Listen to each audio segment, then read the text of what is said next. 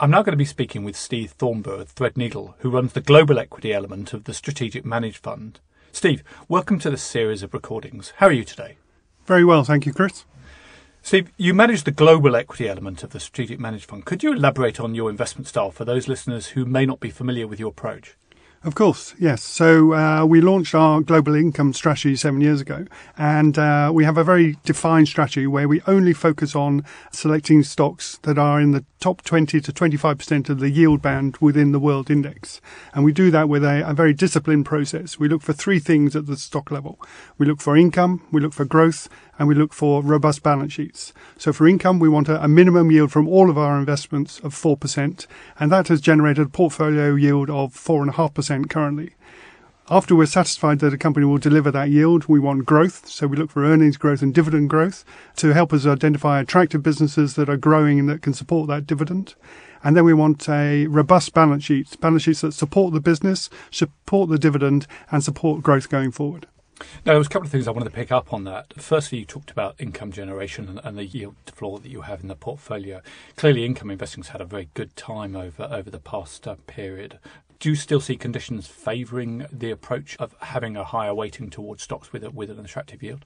Absolutely, for, for a number of reasons. We think that investing for income has been a very successful strategy for a long time. In the UK, we've been running income strategies for over 40 years. And if we look back at the performance over the last 36 years, which is where I have data for, the average income manager has outperformed the average growth manager for 24 of those 36 years and uh, the average outperformance is around half a percent, 50 basis points per year.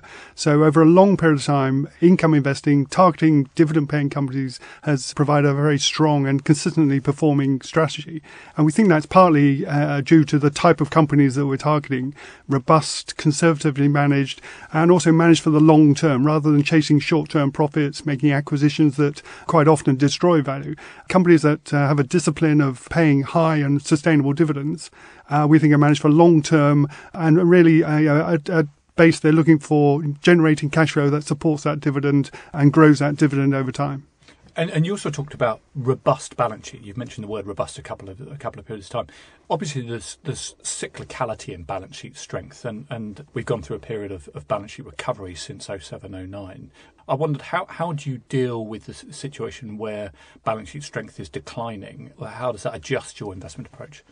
It's something we pay very close attention to. You know, we're fundamental investors. We're spending most of our time looking at companies, meeting managements, really digging into the fundamentals, trying to identify the opportunities and identify the risks. And one of those most certainly is the balance sheet.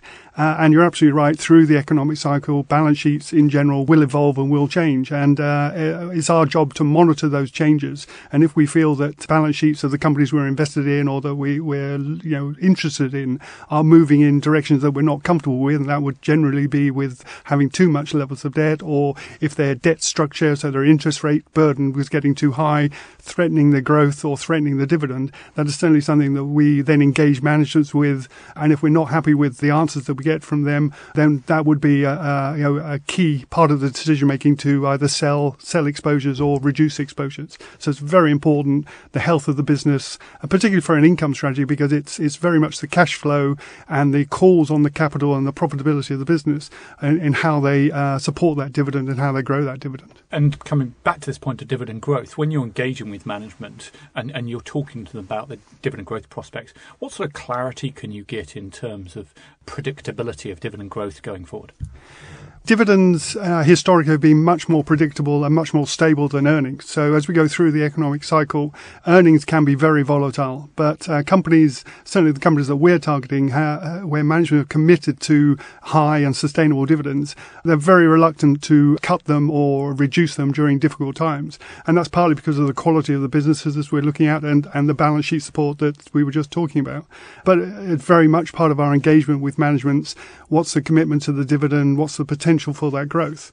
Uh, and I'd say part of the, the attraction of businesses that we invest in is their long term commitment. And it's uh, sort of the capital discipline.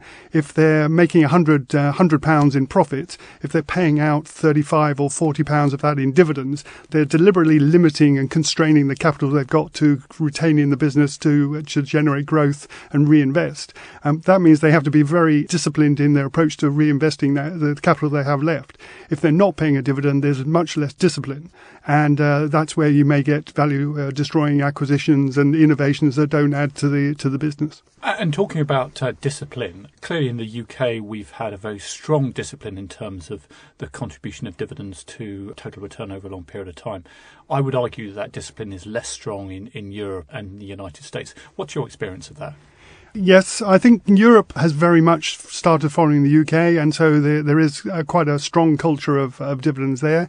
And actually in Asia as well. When we had the financial crisis or the currency crisis in Asia in the late 90s, the, the financial markets were closed to them. Companies were struggling to, re, to finance them, themselves since that recovery, they've uh, restructured their balance sheets, carrying a lot less debt than they were used to, than they used to, and they've also started paying very healthy dividends to shareholders, making sure that their financial markets are on their side. So, should times get tough again, the, financial markets are much more favourably disposed.